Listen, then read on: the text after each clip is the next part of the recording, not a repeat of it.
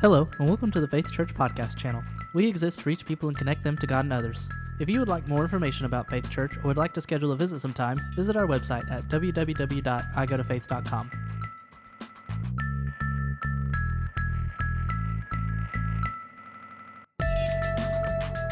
We can only do what we do because of the generosity of our Faith Church family. If you would like to contribute to our ministry, you can do so by visiting our website at www.igotofaith.com and hit the Giving tab. Or you can text the amount of your contribution to 84321. Both of these options will send you to a safe and secure server. Your giving is much appreciated.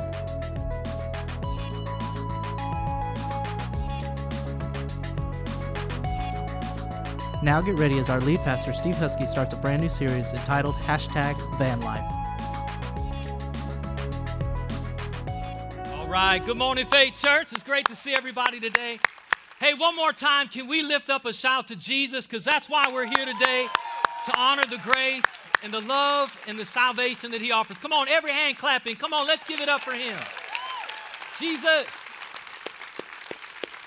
Well, welcome everybody. My name is Steve Husky. I'm the lead pastor, and we want to say welcome to all of our Faith Church family. It's great to have you here this weekend, and obviously, man, to all of our guests. Thanks so much for hanging out with us. Man, our hope and desire each and every weekend is that God would just do something real in your heart. That we just believe that God is not about being in a building or in a box, but He gets into the hearts and lives of people and changes and transforms and brings grace and hope and peace. And you're probably sitting next to somebody who's experienced it. And so we just believe that God wants to touch your life and change your heart and do something really incredible. So open up and let's get ready for a journey. Amen? Well, listen, um, I uh, back in 2005, my wife and I, we bought our first brand new car. Man, there's just something about rolling off the lot in a new car. Got that new car smell. You're real careful. You don't pull out in front of anybody because you don't want it scratched. Careful where you park it. And uh, the reason we went looking for new car is because in 2005 we had two daughters, and God had just blessed us with our third child, a son. And so we were looking for a vehicle that could kind of, you know, ferry around these family of five and was comfortable, could kind of take us on vacation. And it was that time, we still live in this time, you know, kind of the family minivan was the hot thing. But I'm just going to be honest, I refused to sacrifice my manhood on the altar of the minivan. I had seen just way too many, right? I mean, I've just seen way too many dads driving in minivans and they got sunglasses on, hats pulled down, looks like they've been neutered, right? And I just refused to do it. I, I just, I couldn't do it. But we needed something kind of roomy. And so we went looking and we found, my wife and I, we agreed, and this was our first brand new car. It was a 2005 Chrysler Pacifica SUV. There were a lot of selling points. I mean, it had a lot of options and seating and the third row and you know all these cool things. But I'm just telling you, I'm just telling you, the thing that sold it for me was that it said right on the sign SUV. And so we went rolling, and like friends would see it, and they would see us, and they would say, "Hey, man, Steve, that's a great minivan." It's not a minivan, dude. It's a SUV. And we would see family and friends, and, you know, family would be like, "Oh, Steve, man, that's a really nice minivan." Hey, hey, mom, I love you, but watch it, because this is an SUV. And so, man, I'm telling you, everywhere we went, people kept using the word minivan. I was offended, and finally one probably about a year or so after we had it we had a fuse go bad and so we had to open up probably what most of you never open up the owner's manual. And right there in the owner's manual i opened it up and it said it right there on the front page you know welcome to your brand new chrysler pacifica suv and in parentheses sports utility van.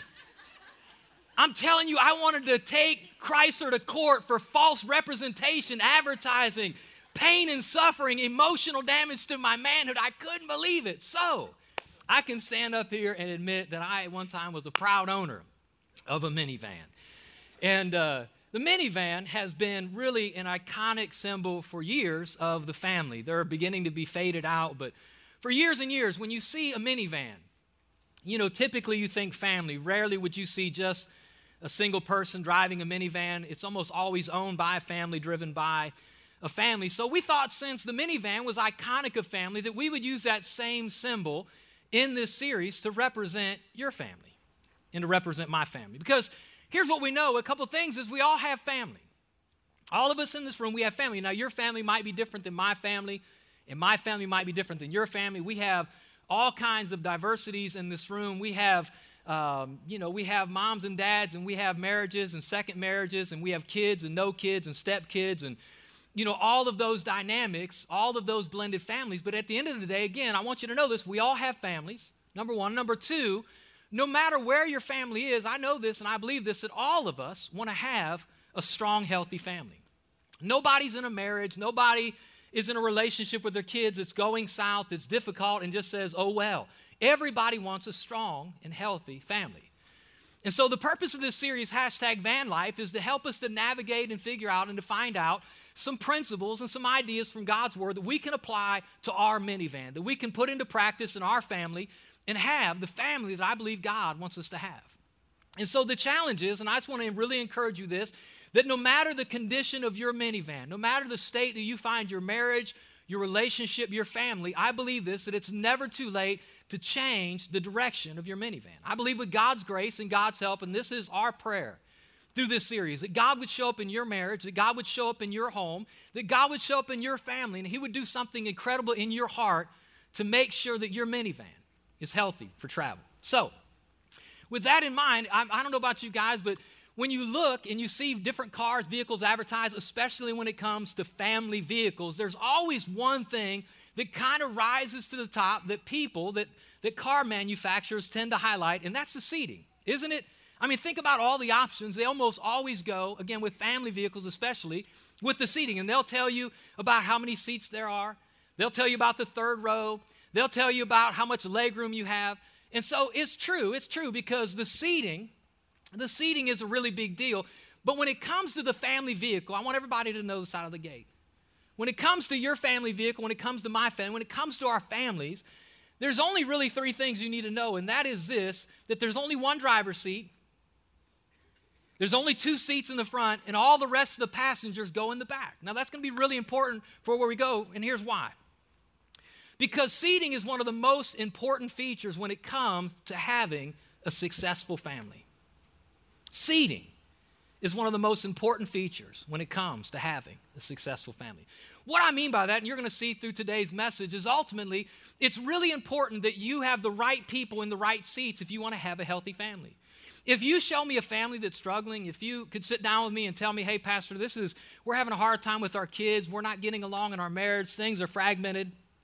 If you were able to tell me that, I probably could take you and show you that probably you have the wrong person in the wrong seat, or you have the right person in the right seat, but they're not really owning the seat. So, seating, and you'll see what I mean by this, but seating is one of the most important features when it comes to having a successful family. So, what we're going to do is we're going to look at the seating chart that God gives us in the New Testament. Right? Because I'm just going to tell you this, you're going to see this, that God clearly lays out in His Word. The Apostle Paul is speaking and he's kind of letting us know who sits where in the family minivan, that who has what role, who has what position, who sits in what seat. And so, as I identify you as dads and fathers and mothers and wives and kids, it's important that you figure out where you sit in the family minivan. Because again, seating is one of the most important things in order for you to have a successful family.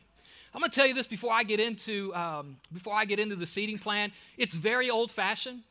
In fact, as I start to read these things, I know in today's generation you might hear what I'm saying and think, "Man, Pastor, that's that's so yesterday. That's so my parents or grandparents or great grandparents." And because I know very much that we live in a culture that has changed and shifted, and, and families have become very progressive, very diverse, it may not look a lot like what we're going to talk about. But here's what I want you to know, and I believe this with all of my heart, and for you that are regulars here, you've heard me say this that if you want God's best, you have to do it God's way. Because while we're looking back at this information saying that's very traditional information, the people that the Apostle Paul wrote this information to in the first century, it was very new information. They were looking forward, and they had never seen families built this way. In fact, let me just give you some input on families in the first century. Families in the first century looked something like this uh, men were absolutely 100% in charge. Wives were typically property. They had very little say. There was, you know, kind of the cat, dog, cattle, wife, and then husband. Um, divorce was rampant in their culture because it was very easy to get a divorce. Wives had no say in ever separating from a husband. But a husband, at any time they felt like, could go to their spouse. They didn't have to go to a judge, and they would say this I divorce you, I divorce you, I divorce you, and that's it. They were done. So divorce was rampant. abuse, uh, not so much physical abuse, but especially what we would consider today emotional abuse for wives and kids, was rampant in homes. Not only were wives considered property, but kids were pretty much slaves, which I kind of buy into that model myself, but. Kids were kind of slaves. Again, they didn't really have a role in the home. They weren't really seen as value until they reached at that time what was considered adulthood, which was around 14 years of age. And if the dad who had the property looked at his kid and didn't think his kid was responsible enough to take the family inheritance, then the dad would adopt another kid to leave his stuff to, which isn't really such a bad model, right? But again, so here's as the Apostle Paul's writing out kind of God's instruction for how families should be formed and who sits in what seat in the family minivan, they're looking at it saying, hey, that's not our culture. That's not how we do things. But as they began to embrace this model, they began to experience what health really looks like in God's eyes. And so, the same way they look forward, again, we're looking backwards, and why this might be foreign or unfamiliar or something currently you're not walking in, what I want to do today is just look at where we should be seating and what it should look like. So, let's jump in. Ephesians chapter 6, verse 1. Everybody read this with me. Children, obey your parents. Come on, parents, you got to shout that like you've been meaning for a long time. Come on, children, obey your parents. Wow, what a what a novel idea, right? Well, here's why because you belong to the Lord. For this is the right thing to do. And I want you to know this that and all of us remember this when we're kids, and I believe this is this is true right here. If you're still living at home, if you're 6, 16, or 26, at some point you got to move out, but if you're 26, it's okay. but but at the end of the day, obey your parents. And here's why. Because a lot of the anxiety that we faced as kids, and I think you'll look back over your shoulder and you remember this, was kind of our fight for independence, wasn't it? Like if, if my mom would just let me do what I want, if she would just let me hang out with who I wanted, if she would just get off my back about my homework, like if they would just let me live my life, we would be at peace. But a lot of the strife that's in the home between parents and kids is because children don't want to listen to their parents. And so God steps in and says, hey, hey, hey, listen, if you want a healthy family, kids, if you want to live in a healthy environment, it starts with you children obeying your parents. He goes on, he tells them this and honor your father and mother. This is the first commandment with promise. The word honor is really important here. The word honor means to recognize, to give value, to give worth. And I just need some parents to help me today because as kids, sometimes we fail to recognize that our parents have been places we were going to be. They're, they've made decisions that we're one day going to make. They know things that we don't yet know, and they're trying to pass that wisdom backwards. But as young, arrogant children, teenagers, we fight against it. But he says, You need to recognize that your parents have value and they can contribute to your success into adulthood. So, honor them. And if you honor them, it'll make it really easy to obey them. He goes on, he says this. This is my favorite scripture in all the Bible, if you wondered. Men, shout it with me, wives, submit to your husband. Men are like this. Come on, man up. Wives, look, just look at him and say, baby, listen, submit. I can say it because I'm way up here. Wives, submit to your husbands. And this is interesting, watch this, as is fitting for those who belong to the Lord. Now, this is something, again, that this is what God's idea of what family looks like. Now, again, I know this is, this is traditional. I know that this is very unfamiliar. I know this is not a popular idea in our culture because, for the most part, this verse has been very hijacked and very twisted. And I just want to tell you what it doesn't mean. It does not mean that wives are to be just bullied by their husbands and be doormats to, um, to tyrants. That's not what it means. What it means is the Apostle Paul is trying to speak unity in the family. Because the same way in a family vehicle, there's only one steering wheel, there can only be one steering wheel in the family. And if you have, think about it, on every football team, there's one head coach. In every business, there's one CEO. And at the end of the day, in every dynamic of decision making, one person ultimately has the final say. And what God is saying is if two people are wrestling for control, there will always be tension and dissension. So at the end of the day, wives recognize that the husbands are called to have the leadership role in the home, and your role is to support them and to love them and to help them. Which means, watch this, not any, any authority is perfect. And your, your husband certainly may not be perfect. But nonetheless, ultimately, what God is saying is listen, when, when you cannot reach a consensus together, then wives yield to the decision of the husband because they have authority in the home. And then it says this this is a good one. Come on, husbands, right here. Husbands, love your wives and never treat them harshly. Now, again, this is, this, this is a really powerful verse because at the time that this was written, right, again, wives were property, wives were abused, wives were there just to serve and to be silent and to meet the needs of the husband, and that's it. And so Paul steps on the scene and says, Hey, listen, hey, if you're going to be a Christ follower, if you're going to do things God's way, if you want the family and the home that God wants you to have, then husbands, you got to love your wives. Which I talk to husbands all the time that give up way too easy on their wives.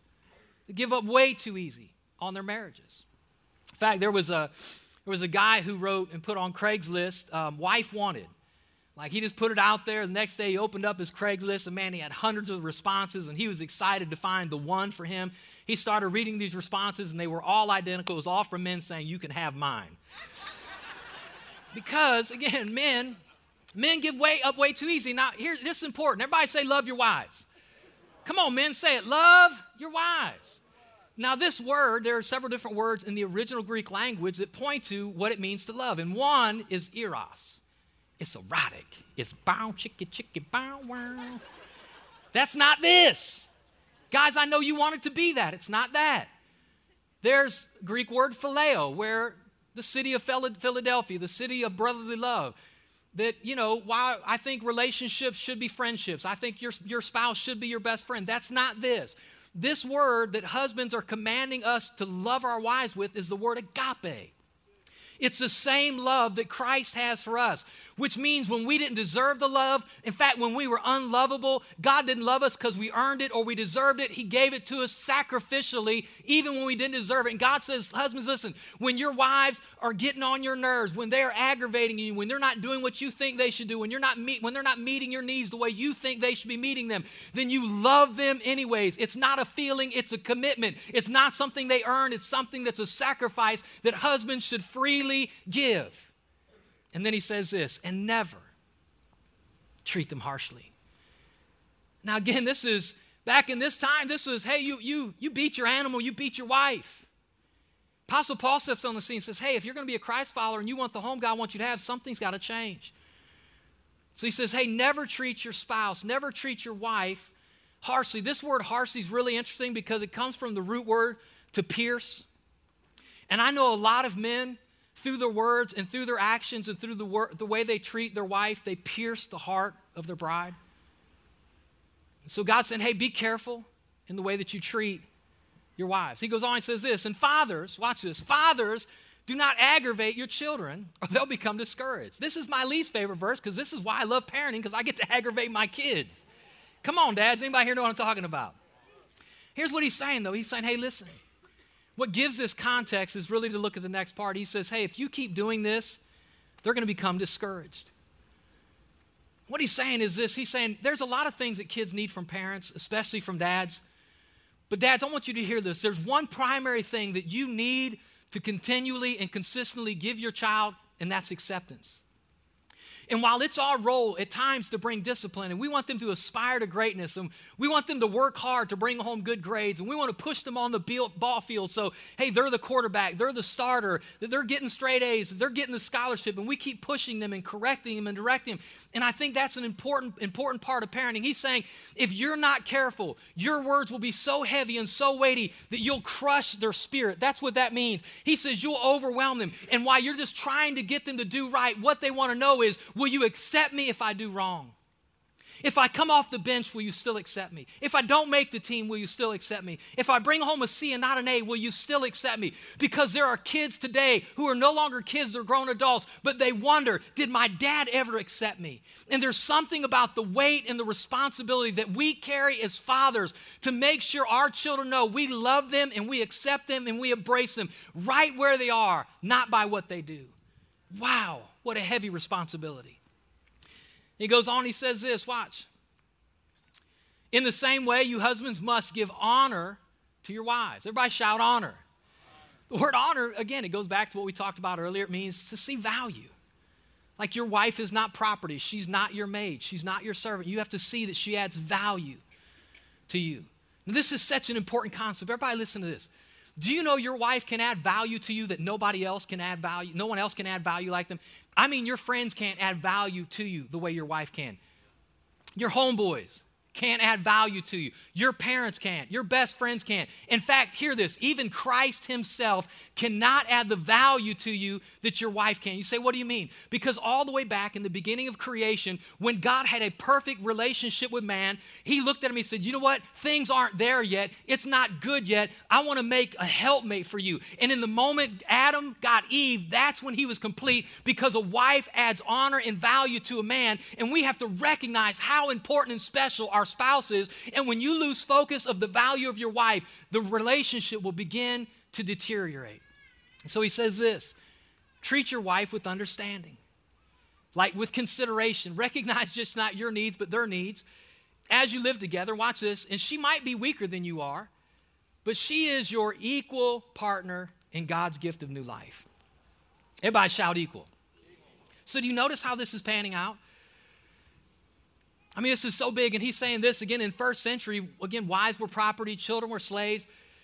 And the Apostle Paul, he's saying, hey, I want everybody to know this that men and women and children and, and adults, doesn't matter where you are, you're all, we all find equality at the cross of Calvary. Jesus declared that every single person was of equal worth, regardless of their background, regardless of where they are, regardless of where they're headed, regardless of decisions they make, regardless whether they're a man, woman, or child. We all have the same value at the cross of Calvary because Jesus died for all of us at the cross. And anytime we think we're better than someone else, even in the home, we tend to disrupt the harmony and the health of the home.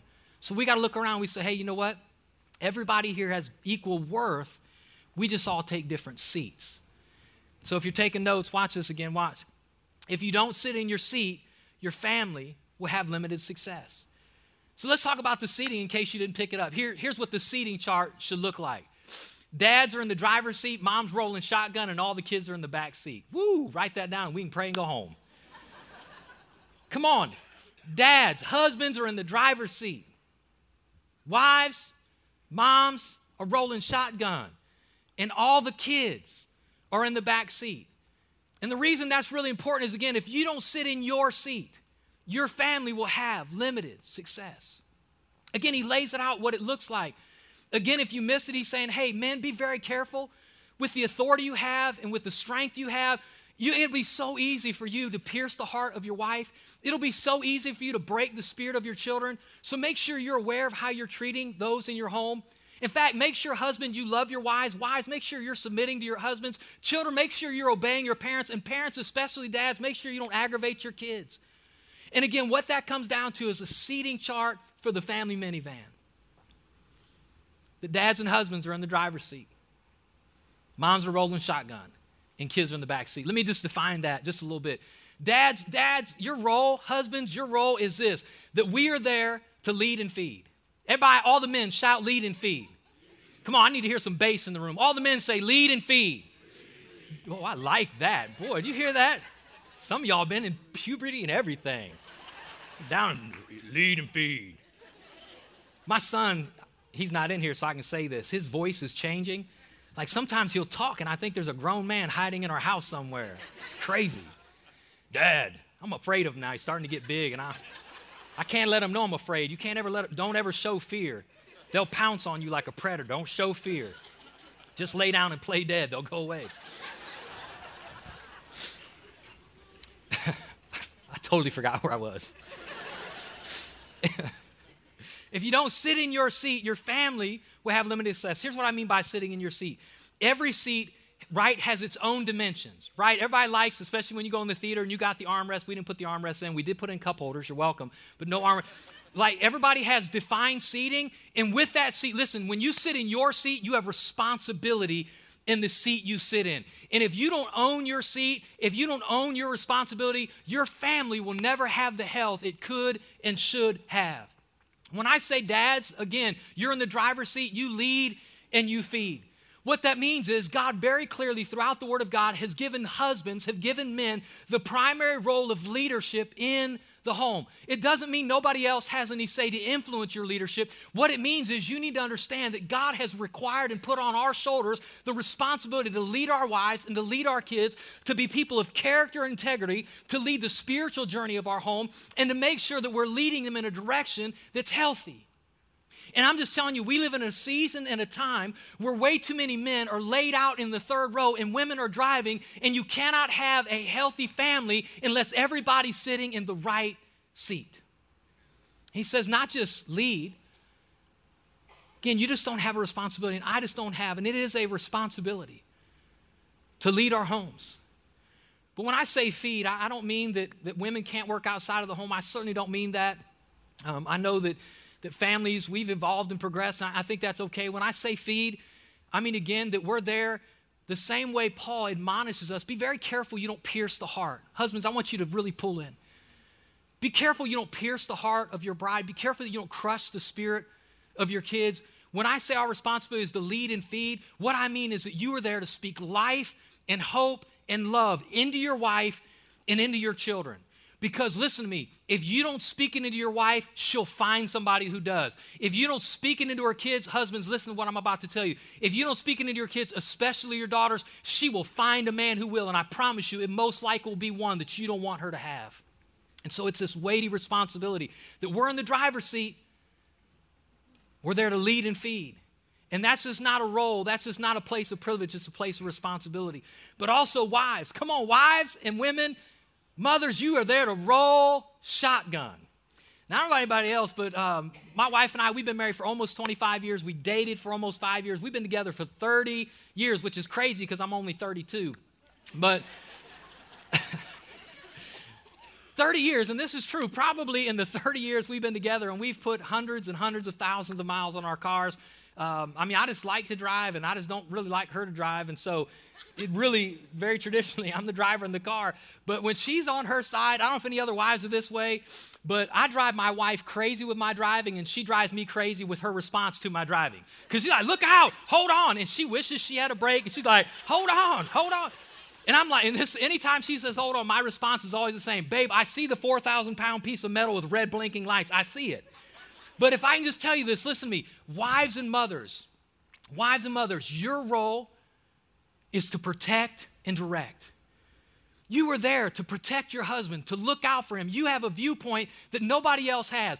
And at times, while it's aggravated me that why my wife has, look out, look out, look out. If I can stand here humbly and honestly and tell you, she has kept me from accidents, not just on the road, but in life, because as my support, as my come alongside, as my good thing, she's been there and I value her input. Any husband that is above the input of his wife is at risk. But when we recognize that God has brought wives into our lives to help us, to direct and to protect, and they're not there, just think about the seating. They're there in the front seat. They can see the windshield. They can also see the passengers, the kids in the back seat.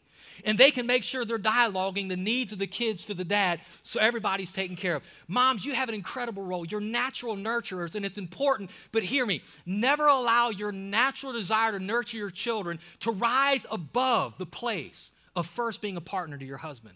Anytime those two things get out of whack, you will have an unhealthy family. In fact, parents, especially moms, you don't sit in the back seat. Couples sit in the front seat together where they can communicate together, where they make decisions together, where they love and hold hands together. And that's a picture of marriage. That's a picture of doing life together. Even though the husband's the leader and the wife's in the support role, it's always done in the context of two. It's always done in, in, in harmony. It's always done pulling together. In fact, the same word that's used in the Old Testament to describe the Trinity, Father, Son, and Holy Spirit, the word, echad, is the same word that describes husband and wife. That when a husband and wife get married, they come together and they become an echad. Even though there is, even though there is two different persons, they come together and they're all they're one. It's that same idea, and that's how we function. But I got to say this because this is really, really important. Listen to me. Adults don't sit in the back seat, and kids don't drive. I wish I had a microphone because I'd drop it right there. we live in a time and a season right now where I'm, listen, like kids are driving all over the place. And you want to know if your kids are in control, you want to know if your kids are driving the family minivan, this is how you know it. If your children are sleeping in your bed at night, they're likely driving the minivan. I'm just going to let that one sit and soak for a minute. If your kids get what they want even after you told them no, then your kids are probably driving the family minivan. If your kids are dictating the budget and the schedule of the family all the time, then it is most likely that your children are driving the minivan. And I'm just telling you, dads are in the driver's seat, mom's rolling shotgun, and say it with me, children are in the back. And anytime you get the wrong person in the wrong seat, you will miss the harmony that God's intended for the family. And so the challenge is again, listen to this. I know it's difficult, but you got to aim for the optimal while you live in the actual. Because here's what I know. Some of you are sitting here like, Pastor Steve, you're talking about like husbands, and I don't even have a husband. We're divorced, and I'm raising my kids alone. Maybe you're here and you're struggling through a second marriage, or you're trying to navigate, or maybe you're here and you're a grandparent and you're raising your grandkids. Your, your kids are not even involved, and you're trying to figure out and navigate life. These principles that I'm trying to tell you in the seating plan of the family minivan, it's the same. Which means if you are doing life alone right now and you are a single parent trying to raise kids or you are a grandparent trying to raise your grandchildren, it's still the same. Parents sit in the front seat and kids don't drive. Now, I know grandparents like that strips a lot of your authority away, but that's it. Parents sit in, parents, parents sit up front, whether it's grandparents, single parents, or parents, they sit up front. Maybe you're here and, and your family dynamic is just totally different. Again, what I want you to hear is aim for the optimal while you live in the actual. What you have actually may not look anything like what I'm talking about, but keep striving for it, keep pushing for it. How many people in the house here today are you're kind of late people? Like you show up late for work, you're always rushing late to get to appointments. Come on. If watch in about 30 seconds, people are like, oh, because you're late people. How many people are late people? Come on, show me some hands. Are late people. Now let me ask you a question. None of you raising your hand, none of you raising your hand ever like, oh, well, I'm just late, and you just give it. You always fight the clock, don't you? You still wake up, you're to get up early the next day, you still hit snooze, you're to be there on time, you're still racing. You know why? Because you're living in the actual, but you're still aiming for the optimal. I'm just telling you, in your family, hear this in the seating chart that God lays out in the New Testament for what our family should look like men in the driver's seat, wives rolling shotgun, kids in the back that may not be what your family looks like because you may be missing parts or they may, right now, people are sitting in the wrong seat. I'm telling you, keep striving for the optimal. Keep looking to put God's plan in place in your home, and you will have God's best if you do it God's way. That's huge. Let me, uh, let me just get ready to wrap this up. This is, this is big. I know this is true, and, and I think you all know this is true. For some reason, when things go south, whether it's in our home or in our family, in government, in our community, in our workplace, have you ever noticed when things start to go bad, we rarely take blame? We always point at someone else. I'm just telling you, I, in, I've been in full time ministry since March of 1993. And I have counseled hundreds, hundreds of couples. I can count on one hand how many times a couple have ever come to see me and someone sat down in front of me, whether the husband or wife, and said, Hey, listen, our marriage isn't doing very well, it's, it's on me. They don't. Wives come to see me to tell me how rotten and awful and difficult their husbands are, and husbands come and talk to me and tell me how awful and difficult and rotten their wives are. Everybody's pointing the finger at somebody else. And here's what I want you to know today in the seating plan that God lays out in the New Testament that husbands, again, in the role of leading and feeding, in the, in the role of being careful how you treat people and making sure you're speaking life and leading your family, wives, and submitting to your husbands and coming alongside of them and protecting the family unit, and children and obeying your parents. Here's what I want you to know is if things are not the way you want them to be in your home right now, stop pointing the finger at what other people are or are not doing. Take responsibility for your role in your seat in the family minivan. When things go wrong, we often shift the blame rather than take responsibility. Well, Pastor, listen, if, if my husband would love me the way you were just talking about, man, all he wants is like things his way and he's always pushing, he doesn't treat me right. Pastor, if he'd treat me the way you're talking about, like I could submit to him. No, no, no, no, no. We don't start with what other people are doing, we start with what God's called us to do. Well, Pastor, if my wife would submit to me, if she would support me, she's already she's always backdooring me, going to the kids, and there's always tension in her home. Pastor, if my wife, no, no, no, no, no. Husbands, I'm not talking about your wife, what your wives are doing, I'm talking about what you're doing. Pastor, you don't understand my parents, man. They're hard to get along with. They boss me around like they don't, they don't trust me. Whoa, whoa, whoa. I get it. I'm just telling you, in our walk and in our journey and in our faith, in every aspect, especially with family, it doesn't start with our neighbor. It doesn't start down the road. It doesn't start with our husband, our wife, or our kids. It starts with, come on, say it, us. Last thing. So until you take serious responsibility, you cannot have strong relationships. So until husbands, until you own your role, I'm going to be a leader in my home. I'm going to be a man of character and integrity. I'm going to set an example that my children are going to be glad they can follow. I'm going to, I'm going to be the husband my wife wants to submit to. Wives, I'm going to love my kids. I'm going to support my husband. I'm going to come alongside of him. I'm going to build him up. I'm going to join him in leading this house. We're not going to aggravate our kids. We're not going to beat them down with heavy words. We're going to make sure they know they're loved and accepted regardless of grades, performance, sports. I'm going to take responsibility for my seat in the family minivan. And if you'll do that, you'll be shocked what God can do to bring the health and the strength that every one of us wants for our family. So here's a question I want you to wrestle with this week. What's one thing you can do this week to sit in your seat to help your family have success? One thing this week that you can do. Dads, husbands, moms, wives, kids, what's one thing you can do this week to sit in your seat to help your family succeed. I want to pray with you. Father, I pray, God, I know that there's people in this room, they came today because they're hopeless. Their marriage is falling apart, their family is holding on by a thread. And God, they're just looking for an answer. And God, I pray ultimately they would look two directions. They would look to you and they would look to their own responsibility. And Father, I pray in the name of Jesus that God, your grace and your power and your love would begin to invade us and fill us and help us, and that God, it would pour over onto our family members. I pray for every family represented here. I pray, God, for mixed families. I pray, God, from divorced families. I pray kids raised, being raised by grandkids. Lord, I pray every family represented here. Lord, I pray in Jesus' name, God, help us to be healthier and stronger than we've ever been. And let it start with your grace and let us follow through with our responsibility. And Father, we thank you for it in Jesus' mighty name. And everybody who agreed said, Amen